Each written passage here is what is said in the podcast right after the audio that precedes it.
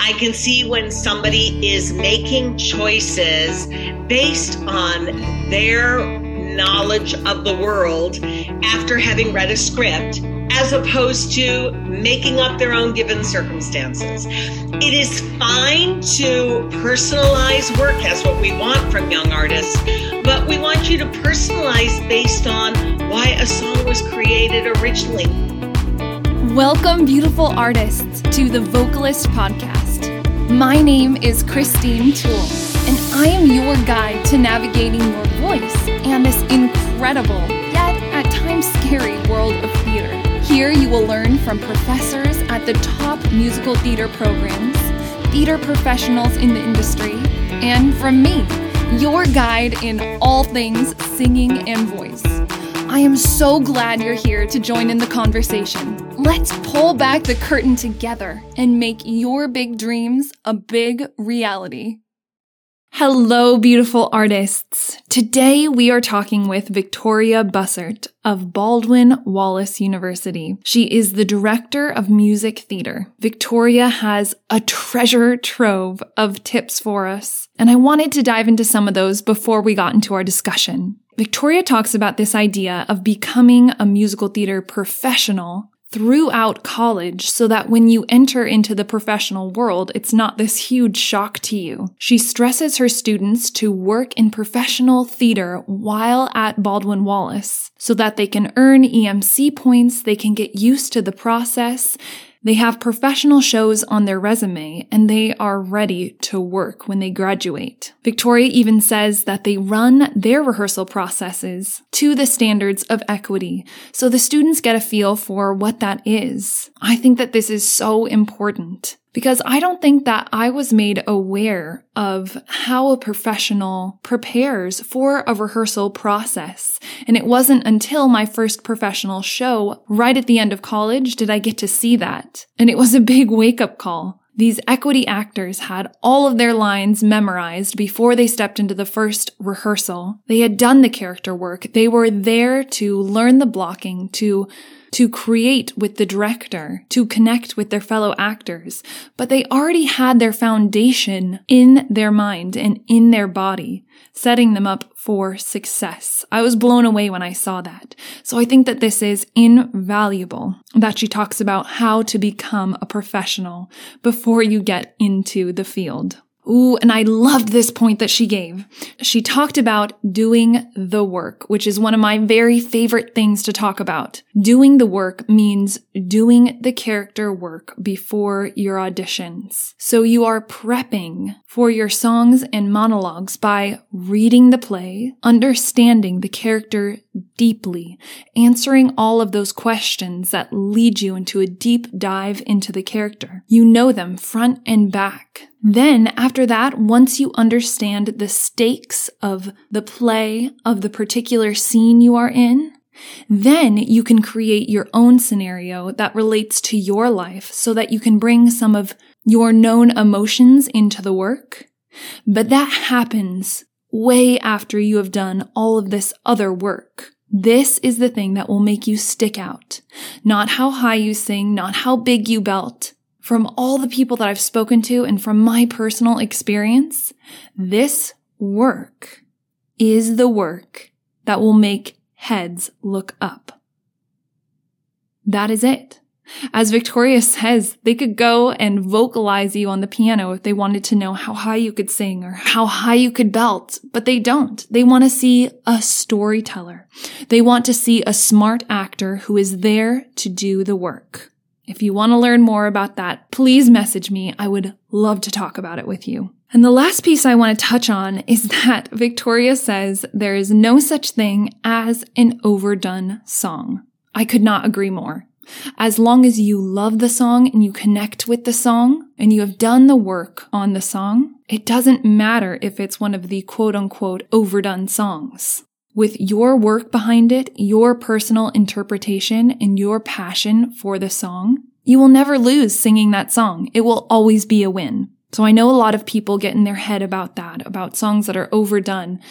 And I agree, don't just do a song because you heard it and it's popular. But if you hear a song and it connects with your soul so deeply, and then you continue to do the character work behind it and connect with it as the character, you can never go wrong. Oh, this is such a good one today. I hope you enjoy it. Happy character work and happy singing. So today we have with us Victoria Bussert. She is the director of music theater at Baldwin Wallace. Welcome, Victoria. Thank you so much for having me.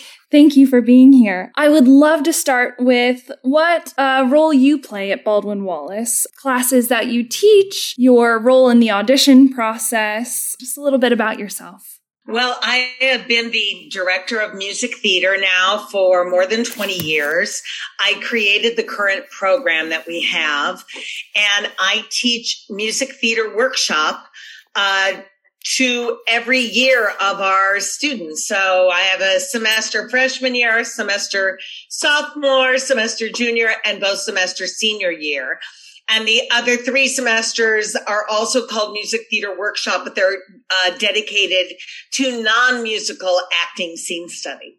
Okay, perfect. And and what brought you to Baldwin Wallace in a nutshell? Well, I actually have my MFA in directing from Northwestern University, and I was working professionally around the country for about a decade. Um, I was based here in Cleveland at the Great Lakes Theater Festival downtown Cleveland. I was the associate artistic director, and Baldwin Wallace actually approached me and said, "We know you wouldn't be interested." Do you know of anybody who might be interested in taking over our music theater program? We're going to give it one more chance.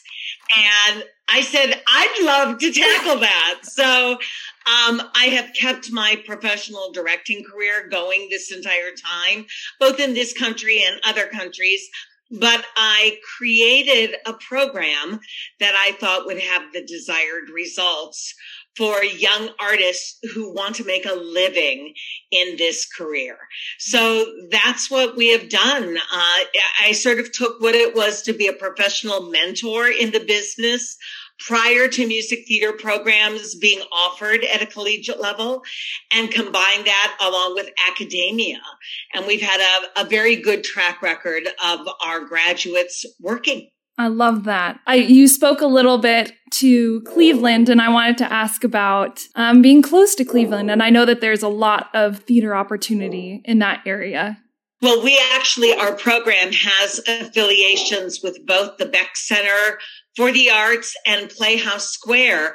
Each of those organizations produces one musical a year for us, along with having our um, our large musical in the fall on campus. I am the resident director for Great Lakes Theater downtown, so I direct the majority of their musicals, as well as being resident director in the summers for Idaho Shakespeare and Lake Tahoe Shakespeare. Oh, very cool. It's a lot of a lot of outside opportunities as well to to yeah, get you, you into know, that I, I have space. a strong belief to train actors to be able to hire them. Mm-hmm. So, um, all of our students, up until COVID, all of our students would earn EMC weeks at one of our theaters, one of our professional equity theaters. And we will start that again this year now that uh, theaters are back on their feet. That's really awesome. I think because it, it gives them a chance to feel regional equity theater. And I feel like a lot of times people go from college to a big city like New York and thinking, okay, I want to go from A to B and just turn it on. And I feel like that is so incredibly valuable to show you here's what working in theater in different cities and different states can also look like. And I think that not a lot of people get that opportunity. It's a critical part of that bridging between academia and the profession. Um, our grad Colton Ryan was a perfect example of this. He had just done two summer seasons for me at Idaho Shakespeare and Great Lakes was playing Tony in West Side Story in our fall musical when he was literally taken from his final performance uh, in West Side Story and brought to New York as Ben Platt's standby in Dear Evan Hansen. Wow. So the goal is while you're learning your craft, you're also learning the craft of how to be a professional in a professional environment. And I don't think producers would have taken the chance with him had he not had the credentials of, yeah, I've been playing eight shows a week at these professional theaters. So it's something that is a critical part of our training. We have a, a, long track record of our students graduating in May and already working on Broadway in June or July. Um, and I think it's because the bar we hold our students to is very rigorous and very high. And we have fantastic relationships with the industry. We do a minimum of 10 master classes a year with New York agents and or casting directors. Mm-hmm. And starting your sophomore year, you are singing for those. So we start bridging academia to the professional world early on. I love that. And that gets you in the mindset of being a professional early on and, and, understanding how do I be in a professional rehearsal process. And that's, that's really so great. Important. Invaluable. You don't want to have a misstep your first professional show outside of school because you never learned what are equity breaks. You don't yes. know what an equity rep is. You know, it's, we do all of our rehearsals here by equity rules. So everybody is already used to the process, but then you have to have the exposure of being in a room with experienced equity actors. And that's what we're able to do. Yes, I think that's invaluable because I didn't, I personally did not get that experience until right after my senior year. And it was, it was like, whoa, the equity actors brought a whole different um, level to the rehearsal process. They came and they already knew their stuff. And I thought, whoa, I did not know. So that is truly, truly invaluable. Well, how would you know what the expectations are if you haven't been exposed to it? Right. So we take care of that. That's incredible. I know you just mentioned quite a few, but are there any other things about the theater program in specific that really stand out to you as special or, or that you love about Baldwin Wallace? You know, Christine, I think the fact that everybody on our faculty in music theater is a working professional is really important to us. We are not training actors to teach. We are training young artists who want to be able to make their living doing this. And because we know what that bar is, because we work in that arena, we are constantly adjusting our curriculum to meet the demands of the profession, of the current profession. Um, and because we're involved in the current profession, we're able to do that synthesis pretty easily. Mm. So as soon as Hamilton opened, we were able to add two uh, levels of hip hop into our dance training. So we will constantly be evolving because we're in an art form that is constantly evolving. So if we were teaching today what we were teaching the same curriculum from five years ago, our graduates would not be having the success that they're having. Right. Keeping it extremely current. You have to. Yeah. yeah. Speaking a little bit to auditions now for the program, I always like to ask as far as program auditions, what what is something that you wish you saw more of in the audition room or or that when you see it you just you love it? Well, let me start with saying that we don't do a pre-screen. Mm-hmm. Um, we it, we're a live art form, and we want to see um, young artists working live, whether it's on Zoom or in a room, because Zoom makes things more equitable in terms of people who can't afford to travel, and that's fine. I think one of the things that I'm drawn to because because I'm a professional director is I love to see, I can see when somebody has read the script. I can see when somebody is making choices based on their knowledge of the world after having read a script as opposed to making up their own given circumstances. It is fine to personalize work. That's what we want from young artists. But we want you to personalize based on why a song was created originally. We want you collaborating with a librettist and a book writer and a composer, understanding what the stakes were that made a song happen in a musical, then personalize it, which is very different than saying, well, I'm, I personalize this like I'm talking to my best friend. That, you know, well, are the stakes the same? I mean, you, we want to see your artistry and what you can create, um, rather than it's not a test of notes or memorization if it was a test of range, we could establish that far more efficiently by sending you over to a piano and vocalize you. Mm-hmm. So we're interested in seeing a young artist's work, you know, from the pieces they choose, why they chose them. You can see the depth of connection that people have with the choices that they make. So I am drawn to, um, I'm drawn to young artists who are making bold, passionate choices as opposed to playing it safe. Mm, yes. And I think I was going to ask what maybe you wish you saw less of in the audition room. Is that fair to say? Choices that are really safe and. Absolutely. Mm-hmm. Absolutely. And you know, there is no audition outfit. There is, for my money, because I work as, as, a professional director, there's no such thing as an overdone song. As I always say to my students, you know, if you are in the final callbacks in New York, everybody's going to be singing the same song. And that's exactly how we will know who we want to cast. Mm-hmm. So it, it's never, you know, I'm, it's never a problem for people to choose uh, what they hear are overdone songs, but I want to hear it their way. I want to understand the depth that they are bringing to it, their interpretation.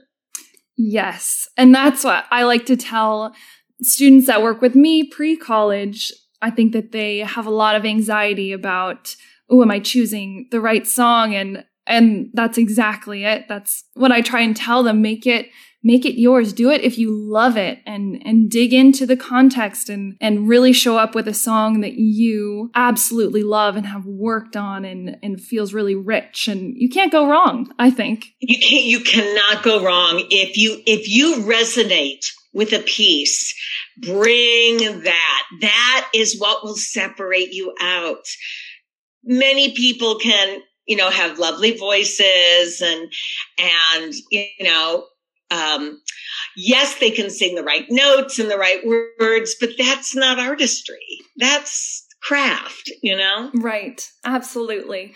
Yeah. Not, not getting too wrapped up in singing the highest and, and oh my gosh, no, or no, the loudest. Exactly. Or, and for me in auditions, I want you to sing what you love. Oh yeah. You know, one of the things that we do is we ask people auditioning for us to prepare three cuts, but they won't know until they step in the room which the, I will choose two of those three cuts. And the only reason I do that, that's not to try to throw anybody it's just in order to have some spontaneity. Mm-hmm. Because what we don't want to see are robotic, you know, this is my 15th audition. I'm just, that doesn't help anybody. We want to see you. So we try, if you audition on campus, there will be dogs in the audition room. We will do everything to make it feel comfortable, because again, there's no point in making it a frightening experience. We want it warm and welcoming to try to allow a young artist to share themselves with us. Mm. And that makes all the difference, I know. When I was going it's, and auditioning. It's hysterical places. because we literally will like see posts about there was a dog in the room. It's like, yep, yeah. there was. you can't have a bad audition with a dog in the room. no, exactly. It really helps a lot of the time. it does. That's great. Um, I would love to ask you just one more question. Sure. What are you most excited for in this new year at Baldwin Wallace? Well, you know, being back and we're in rehearsals right now for Into the Woods Mm. and because the whole cast is vaccinated and the, the creative team being back in the theater rehearsing has been such an incredible joy. I think, you know, one of the things that this pause ha- has done for all of us is make us really re- reappreciate being in this field, training young artists. It's been really exciting. Even we've done a few little concerts and just the, the thing that I love about theater is the human being to human being connection. It's why I don't do pre-screens. Just having that opportunity. Our seniors did a concert at the end of the first week of classes um, for about a, an audience of about 400 people. And just to feel that energy bouncing back and forth again was, uh, I don't know, it was so important. It, it reminded me of why I wanted to do this in the first place and the importance of human connection, the importance of developing empathy, um, what we learn in person, you know, talking uh, or just being in a room together is so important. And maybe Zoom taught us what we don't get, you know, I mean, or what we try, but there is nothing like being breathing the same air together is really important. It is. It's it's so important and feeling each other's energy. It's why we do it. Oh. It's exactly why we do it. And as much as I love film and all of that, it's not the same. It's, I was back in, in a Broadway show a week ago today. Uh, I have two grads in waitress and that was my first show back post, you know, the shutdown. And it was, uh, you know, I was in tears just being in a totally full theater watching these performances, watching my grads up there, it just was like, uh, I will never take it for granted again in Yes. the deepest possible way. Yes. And that has been something so beautiful to come out of this. I've heard so many artists say that. I don't think I don't think we will. I think we'll always cherish it. No, no. And I think it really made me remember like why I was doing this at age seven.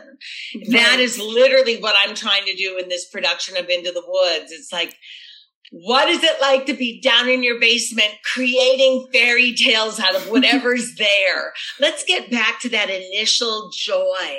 Yes. And that's what we're working on. Oh, that sounds so magical. It's been great so far. It's, you know, it's a tough piece, but everybody is digging in. So, Oh, one of my favorites. Oh, great. oh, awesome. Well, thank you so much, Vicki. I really appreciate it. it's been a joy. Thank you for asking me. I really appreciate that. Thank you. And people who are interested in Baldwin Wallace can go to the website and and find out more about that. Oh, yeah. You can do a deep dive on our website in terms of the music theater program. Perfect. Thank you so much, Vicky. Thank you. Take care. You too. Thank you so much for tuning in today. I'm so glad you're here. If you would like to put these skills to work, come on over and work with me today. You can visit my website at www.thevocalistworkshop.com or on Instagram at The Vocalist Workshop and also on Facebook at The Vocalist Workshop. Please rate and review the podcast. It means the world to me. Thank you for listening, and I'll see you next time.